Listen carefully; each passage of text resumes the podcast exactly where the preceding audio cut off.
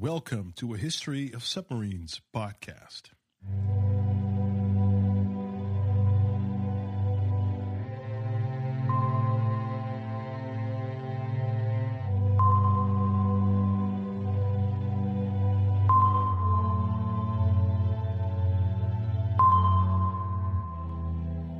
Episode 2.3, Rise of the Submarines. Hi, and welcome to this new post-holiday episode of a History of Submarines podcast.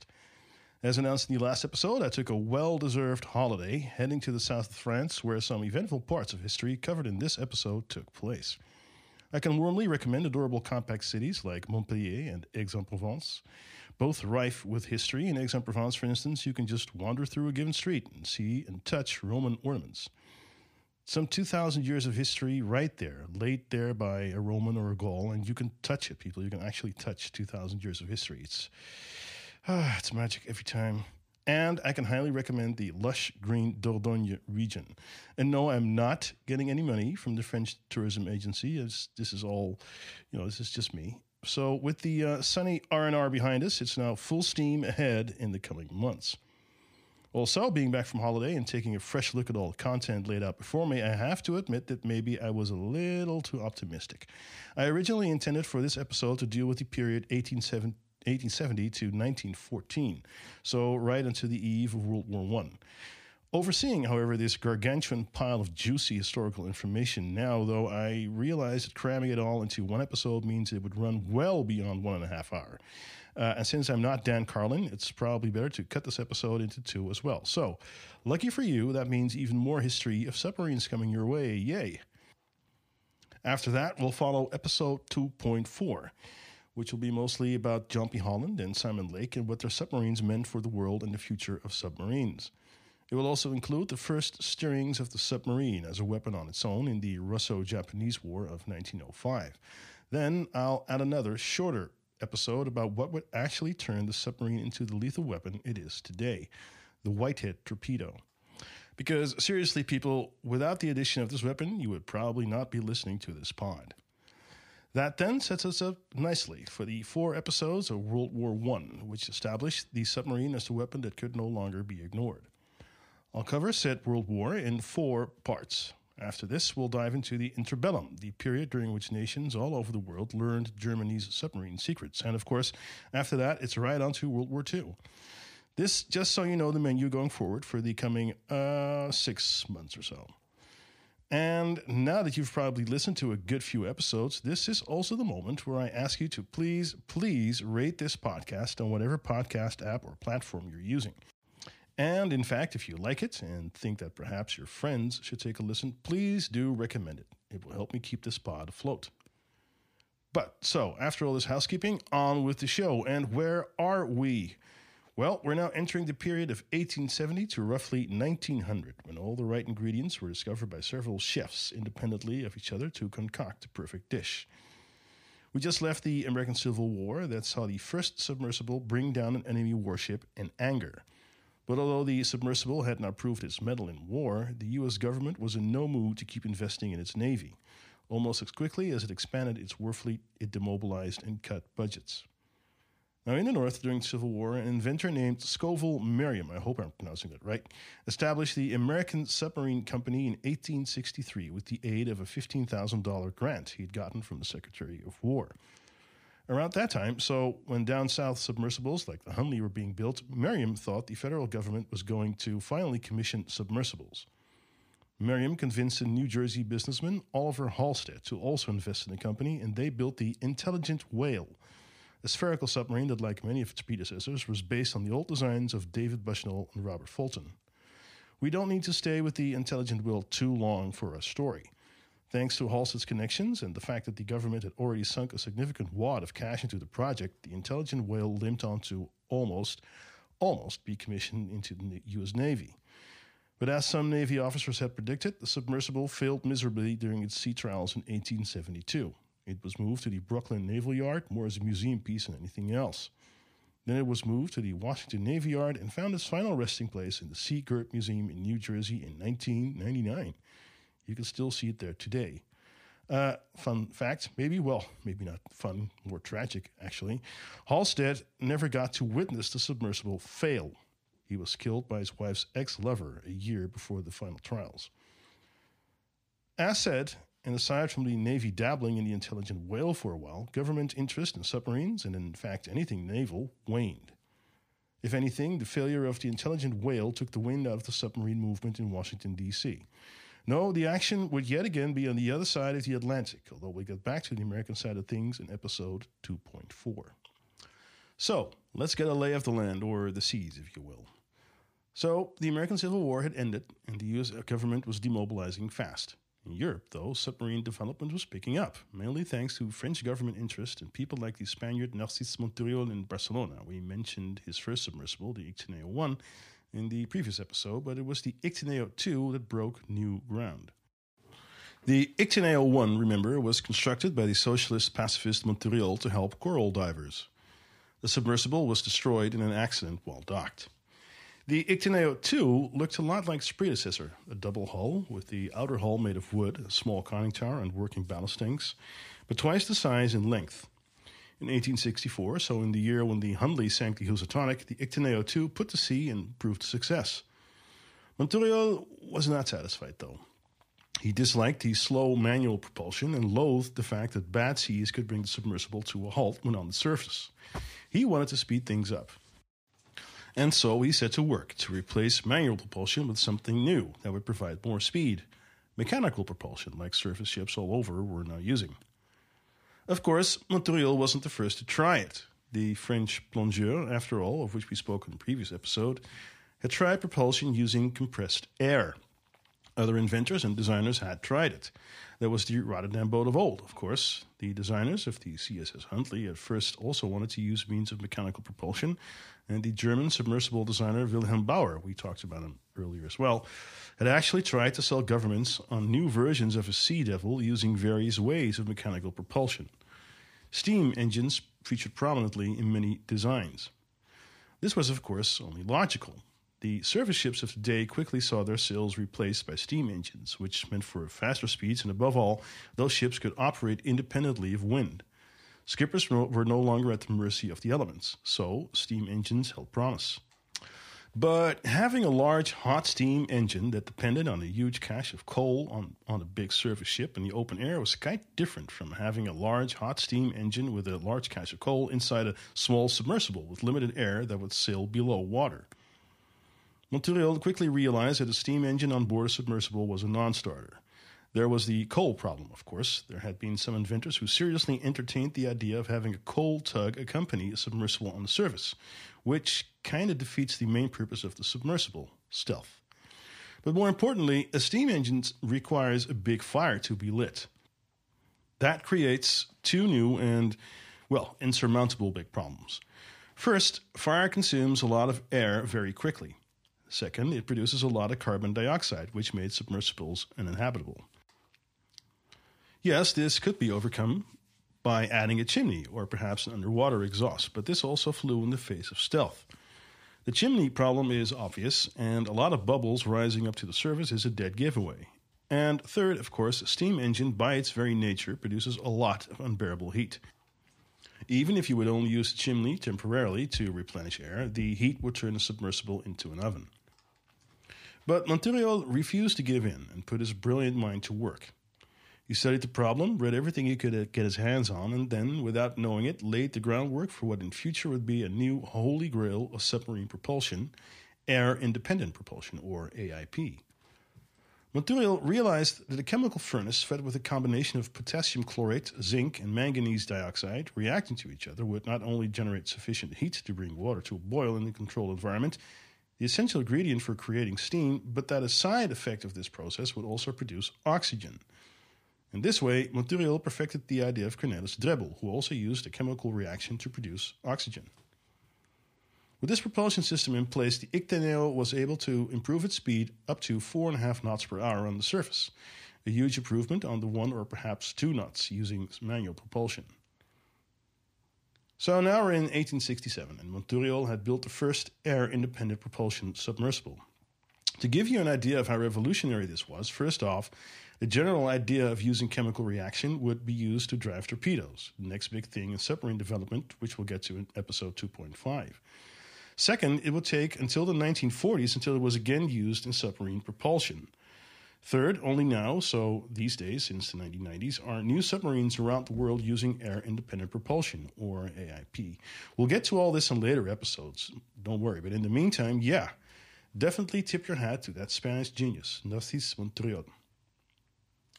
The Ictíneo II could stay submerged for 8 hours and dive to a depth of 50 meters, quite a feat in those days. Like said in the previous episode, Monturiol was a socialist revolutionary and a pacifist. All he ever wanted to do was for submersibles to help coral divers and other people trying to make a living off the seabed. The Ictíneo II was fitted with a mechanical arm to aid this, but he could never monetize the submersible. Monturiol had taken out loans from a local businessman, but with no revenue forthcoming, he realized the end was at hand. Monturiol even set aside his staunch pacifism and proposed fitting a cannon to the Ictíneo in a desperate attempt to seduce the Navy into investing and pay off his debts. But even if the Navy was interested, the Spanish crown was in severe financial troubles and the idea was turned down. With all his options now exhausted, Monturiol's main creditor called in his debts and claimed the submersible to sell it for scrap. Monturiol then gave up his submersible adventures, moved into politics in the First Spanish Republic, and died in 1885. Spain did later realize his genius, though. Replicas were made of his Ictíneo submersibles. In Barcelona, you can still see them. There are statues of him, and a new submarine named after him is being commissioned. In a twist of irony, this submarine will be the first in the Spanish Navy to have air-independent propulsion. Narcís Monturiol, remember his name. Meanwhile, a lot of innovation was happening up north. Some 50 years after Napoleon Bonaparte's Navy was bested by the Royal Navy, France was still playing second fiddle to Britain. We've already discussed the Plongeur, that big submersible propelled by compressed air, which was turned into a water tank. Earlier, one Olivier Riou broke new ground by being the first innovator to try a new technology for propulsion, electric engines. Yet another very important piece of the submarine puzzle. After first dabbling in steam propulsion using burning ether for heat, Riou installed batteries into a model submersible. Unfortunately, that's all we know, that he built two models. There are no records that I could find of trials. Although the British Admiralty was interested in submersibles, that didn't mean that no one in the Isles was dabbling in it. One George Garrett of Manchester was, like Narcís Monturiol, an interesting character. Although Garrett studied to become a clergyman in the English church, he always remained interested in engineering and science. He designed the Resurgam submersible. We'll get to the tech specs in a second, but what's interesting about the Resurgam was that Garrett was trying to design a response to some of the defensive measures navies were taking to protect their service fleets after the sinking of the Housatonic, so measures against submersibles. The first and second Resurgam submersibles he designed and built were spherical in shape, but the front tip was very pointy, leading wider into the bow. The idea was that these submersibles would be used to tear through steel nets that navies were employing to cordon off harbors or as protection around surface ships against submersible attack. The first Resurgam was a prototype model. The second was the real deal. 14 meters or 45 feet long, 3 meters or 10 feet in diameter, a displacement of 30 tons and a crew of 3, and hydroplanes on the side at the center of the submersible. The addition of hydroplanes, in essence, was a good idea, as inventors started to realize that stability underwater was obviously essential.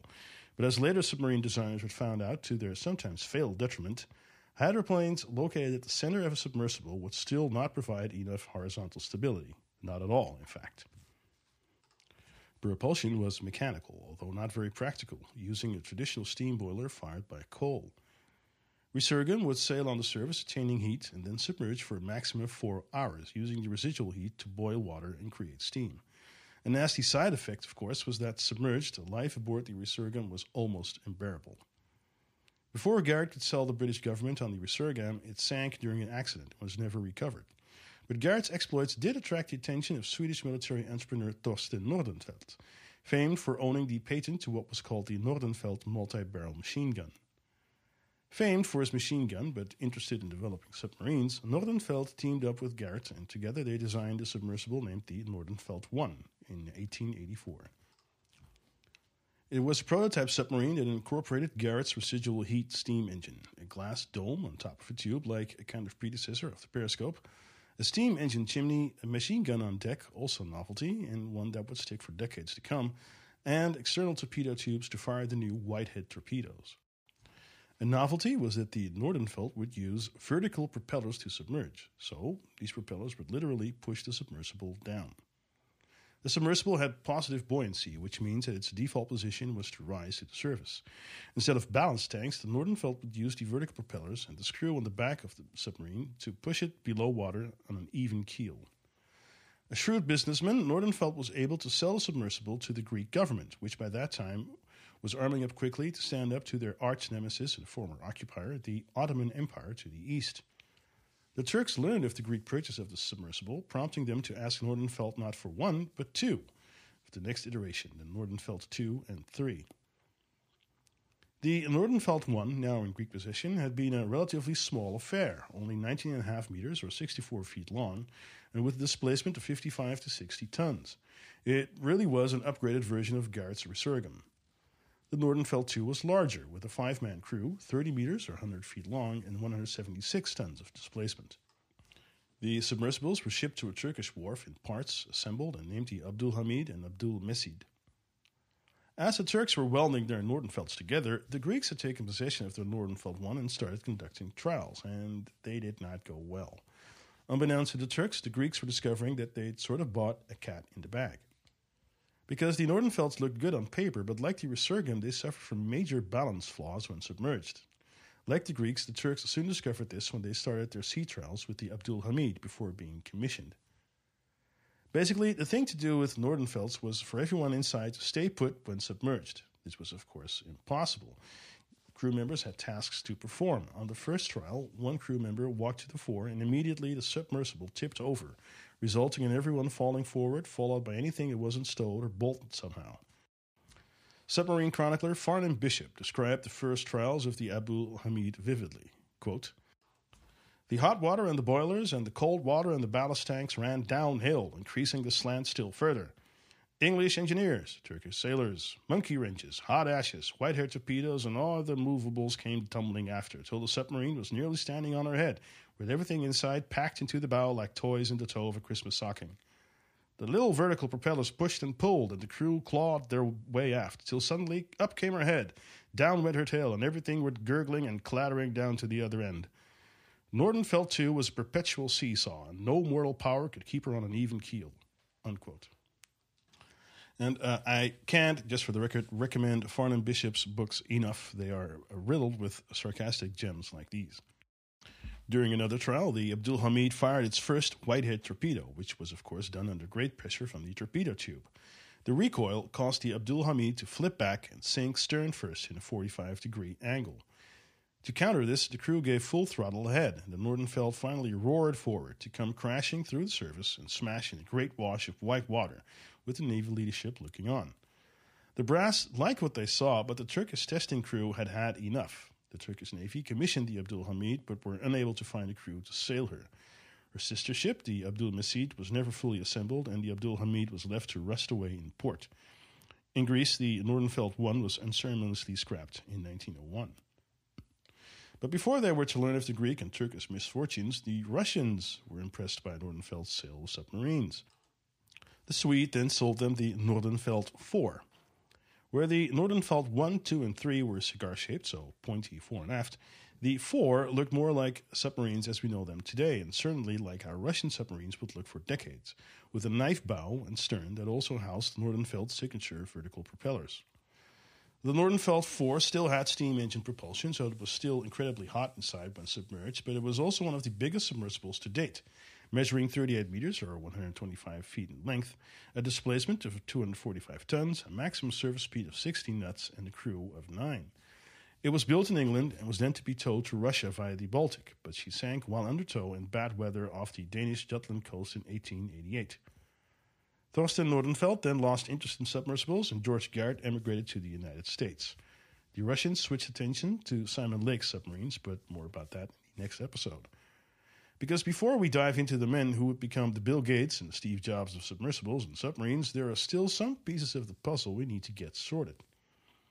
While the issue of arming submersibles with a practical weapon had been solved with the Whitehead torpedo, issues with trim and balance clearly remained, as the case with the Nordenfelts proved. Discussions between inventors concerning what kind of diving planes and diving methods were best would continue well into the 20th century.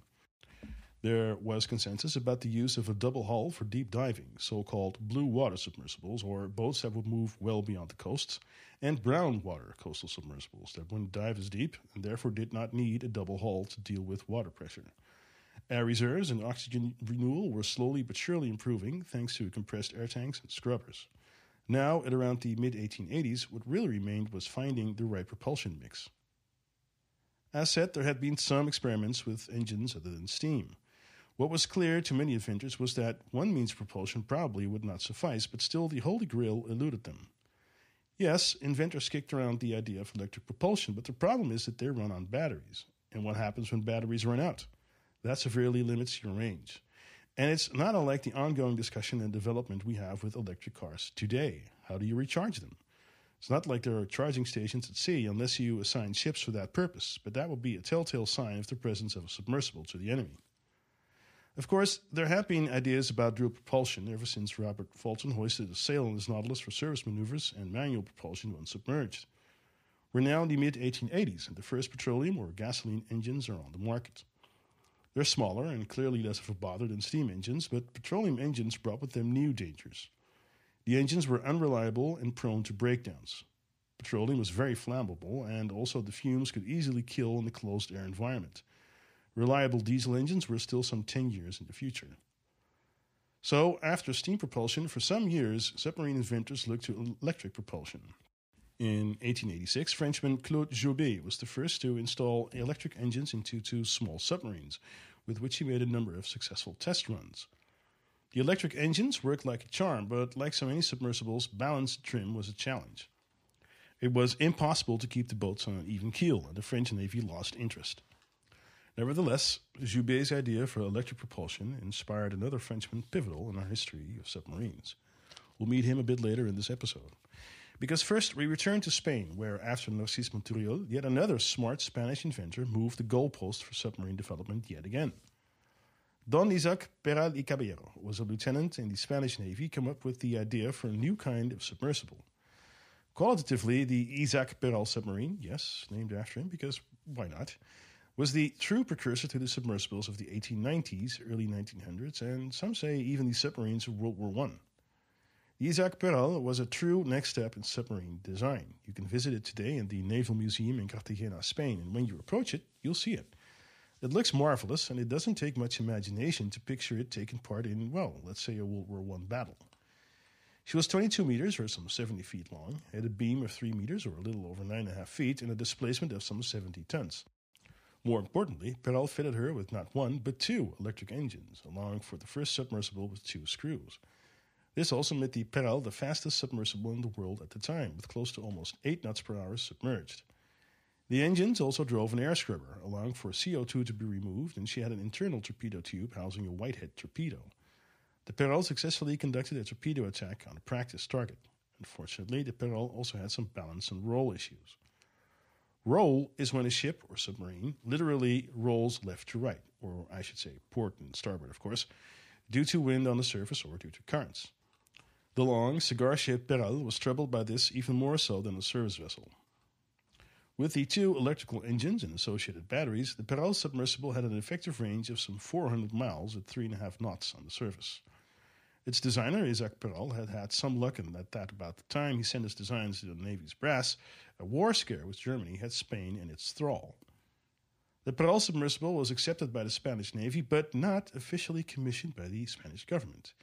The story goes that the Secretary of the Navy, who was supportive of Isaac Peral, was replaced by another guy who wanted his son promoted to a position which had ostensibly been promised to Isaac Peral. And so the new Secretary of the Navy appointed some friends to write a damning report about the Peral submersible, taking her out of contention for an official commission. She was scrapped off the Navy's official ledgers in 1890, only a year after concluding her successful trials. Peral moved to Madrid, made some fame dabbling in electrical power stations for the state, and then died of complications of a brain tumor in 1895. But make no mistake, like his countryman Narcís Monturiol, Isaac Peral y Caballero was the second Spaniard to raise the stakes. And so, after this second spin on the Iberian Peninsula, we now turn north for the last time this episode and visit France again before we spin back to the United States, where things were happening that would narrow down even further submarine design, up to the point where only a few loose strings needed to be tied up to turn it into the kind of submarine as we know it today. A man named Henri Dupuy de Lôme picked up where the Plongeur and the Goubet submarines had left off. This was no coincidence. At around the same time Dupuy de Lôme came back to France from a long stay in Great Britain, another man was making a name for himself in the French Admiralty, government circles, and the press. Vice-Admiral Théophile Aube was a strategist who, like most French Navy officers, pondered how France would ever be able to measure up against the British Royal Navy. One thing he did not believe in was building what he called mastodons, a large fleet of large ships like the British had and which they were now modernizing with large steel battleships. France could never hope to compete with the British and beat them on the high seas. Instead, Aube argued, the French should use agile ships for quick attacks and pounce on Britain's main weakness, the fact that it is an island nation and thus vulnerable to supply issues. One such agile boat, Aube argued, was cheap torpedo boats using the new invention Whitehead torpedoes to quickly strike at slow-moving enemy hulks. It was Aube, stationed in the main southern Navy harbor city of Toulon in the south of France and who had taken notice of the Goubet submersibles, who commissioned a design for an underwater torpedo vessel from Henri Dupuy de Lôme. While in Britain, Dupuy de Lôme had learned a great deal about iron and metal hulls and steam engines, and back in France, working for the Arsenal in the Navy harbor of Toulon, he designed the nation's first ship of the line with steam engine and screw and ironclads. But he had also taken notice of the antics of the Plongeur, that big submersible with compressed air propulsion, and the Goubet submarines. And so Dupuy de Lôme went to work on designing what would later become the Gymnote, a futuristic-looking submersible that from the outside looked like a smooth speedboat with a cover on it. Unfortunately, Dupuy de Lôme died before he could finish his work. Later on, Gustave Zédé, a pupil of his, and Arthur Krebs, also a pretty famous inventor and designer of military vehicles, picked up where de Lôme left off and completed the Gymnote. She would be a testing platform. She was almost 8 meters or 60 feet long, had a diameter of close to 2 meters or 6 feet, housed a crew of 5, had a surprisingly light engine, an electric one of 55 horsepower for propulsion, 3 hydroplanes for balance, an optical tube, basically a prototype periscope, and the first electric gyrocompass. It also carried 2 torpedoes. The lightweight of the electric engine designed by Krebs is probably explained by the fact that Krebs had been designing airships, which by definition can carry only lightweight machinery. So, in almost every respect, the Gymnote ticked off the list of ingredients for a proper submersible. Unfortunately, like the Nordenfelts, the Gymnote didn't solve both the underwater stability issue and the range problem. The Gymnote could make a decent speed of about 8 knots surfaced and close to 5 knots submerged, but its range was 70 miles maximum. That made it a coastal submersible for defense purposes only, at best. Like said, Admiral Aube was liked by the French press, for he never minced words. The British government even filed an official protest with Paris after the French press reported about a strategy piece Aube had written, in which he suggested bombarding British cities into ruins to keep the Royal Navy occupied and damage the British economy. As a result of the fawning press, reports about the Gymnote were glowing, even though test dives did not go so smoothly. Like the men in the Nordenfelt, the crew and visitors of the Gymnote often found themselves grabbing onto anything that could hold them while the Gymnote keeled over 30 degrees or more. The Gymnote was an unarmed test boat. Next up came the Gustave Zédé, named after its main designer, which would be bigger and hold an internal torpedo tube. Originally, the boat was to be called the Sirène, but like with Dupuy de Lôme, Zédé passed away during construction, leading the Navy to name her after her main designer. The hull was laid down in 1890 and construction finished in 1893. The Gustave Zédé was a much larger boat than the Gymnote, some 159 feet or almost 50 meters long, a beam of 12 feet or 3.5 meters, and a displacement of 266 tons. She held a crew of 19 and 3 Whitehead torpedoes, and she held the distinction of being the first submersible to be officially commissioned into the Navy by a government. Now, I can imagine you going all, wait, what's that? Hang on, the Hunley, the Intelligent Whale, weren't they commissioned? Yeah, I admit there's still some debate among purists, but technically the CSS Hunley was seized by the Confederate government, not commissioned. And anyway, the Confederate government was never recognized as an official government anyway by anyone. And the Intelligent Whale was never commissioned as a seagoing affair. Remember, she was put in a museum. The Gustave Zédé was a formidable submersible. If you look up photos of her, widely available on the net, you'll see that she really was a precursor to the submarines of World War I and II in most respects, in both design and specifications. She was longer, for instance, than the German Type U-1 submarines, which were launched in 1906, while the Gustave Zédé was put to sea in 1893. She was also way ahead of the Holland-type submarines, which we'll talk about in our next episode. This is not to say that the Gustave Zédé was without problems. First, of course, having only electric engines limited her range to 200 miles on the surface and some 100 submerged. On her first test voyage, some of the 720 fuel cells burst into fire. The number of batteries was halved, cutting her speed to 5.5 knots on the surface and 4.5 knots submerged. When that problem was solved, it turned out the early fuel cells were unhealthy for the crew. The batteries were highly chemical affairs, releasing fumes into the close environment, frequently causing crewmen to fall ill. And like the Gymnote and all the submarines we've talked about before, the Gustave Zédé suffered from, you guessed it, balance and timber problems. She had rudders at her stern, but this was clearly not enough. There was a close call for the submersible's future during one of her first test dives. An important committee of engineers had come along for the ride to report on her when the same thing happened as with the Nordenfelt Abdul Hamid submersible. She keeled over forward, causing everything and everyone inside to slide to the fore. As Farnham Bishop recorded in his book, quote, "At first, nothing would induce the Gustave Zédé to quit the service, and when at last she did plunge, she did it so effectually that she went down to the bottom in 10 fathoms of water at an angle of 30 degrees." Unquote. Promises for balance improvement were made, adding rudders to her fore, which took care of many bonds and trim issues. After a number of further testing and improvements, the Gustave Zédé sailed from Toulon to Marseille, some 40 miles to the west, and arrived with enough juice in her batteries to make the return trip. By this time, it must be said, the patriotic French press was going absolutely bonkers. Reporters had clearly fallen in love with the new naval marvel. Influential newspapers published glowing articles and rave reviews of the Gustave Zédé. This turned into a frenzy in 1898, when it was reported that the Gustave Zédé had successfully taken part in exercises that saw her, quotation marks, sink the Magenta, an aging battleship using dud torpedoes. The Gustave Zédé had made the 40-mile trip to the exercise area and then twice attacked the Magenta, first when she was at anchor and the second time when she had left port. This was the first time in history that a submarine had successfully torpedoed a warship while submerged. The somewhat embellished newspaper reports culminated in a national drive to collect sums to build more submarines. "We can never have enough submarines," wrote a reporter. Another newspaper commented that now that France had these submarines, it could take on any nation with a big navy. It was lost to no one which nation that would be. Submarine fever now held the nation in its grip, and the country needed some positive news. France had been defeated in the Franco-Prussian War of 1870 and 1871, which had seen Prussian troops march through Paris and the region of Alsace and part of Lorraine in the northeast of France, annexed by what was now Germany, severely bruising French pride. Soon after the launch of the Gustave Zédé, another submersible was ordered, the Morse, with many of the same characteristics, only smaller. Trials with the Morse convinced Navy officers and engineers that something had to be done to somehow create a second propulsion system aside of batteries. Yet, with gasoline engines still being problematic, a solution wasn't readily at hand. It would take an Irish-American inventor over in the United States to solve it. In the meantime, the French attempted to solve the problem by approving the construction of the Narval, which was neither a submersible nor a submarine. It was supposed to be a combination of a surface torpedo boat and a submarine.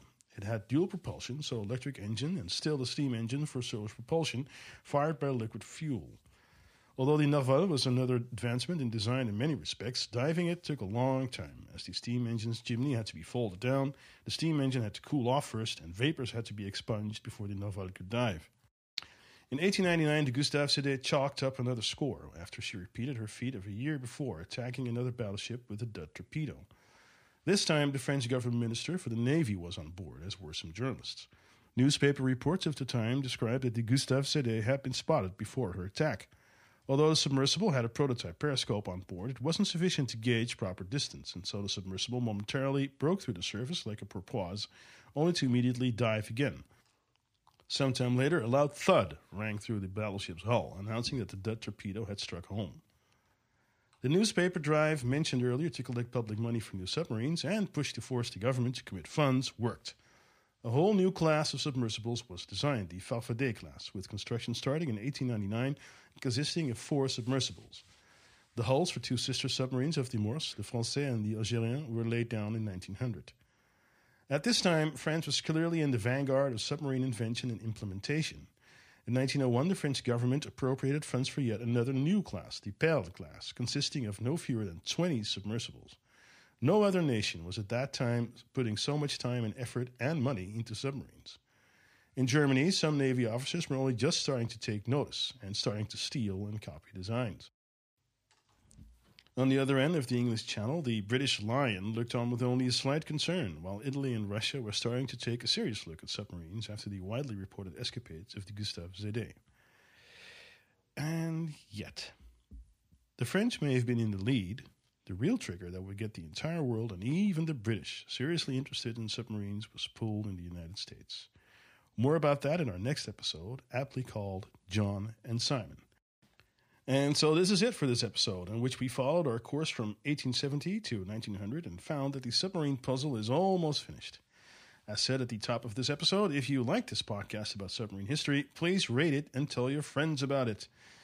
The next episode drops in 2 weeks. Bye now.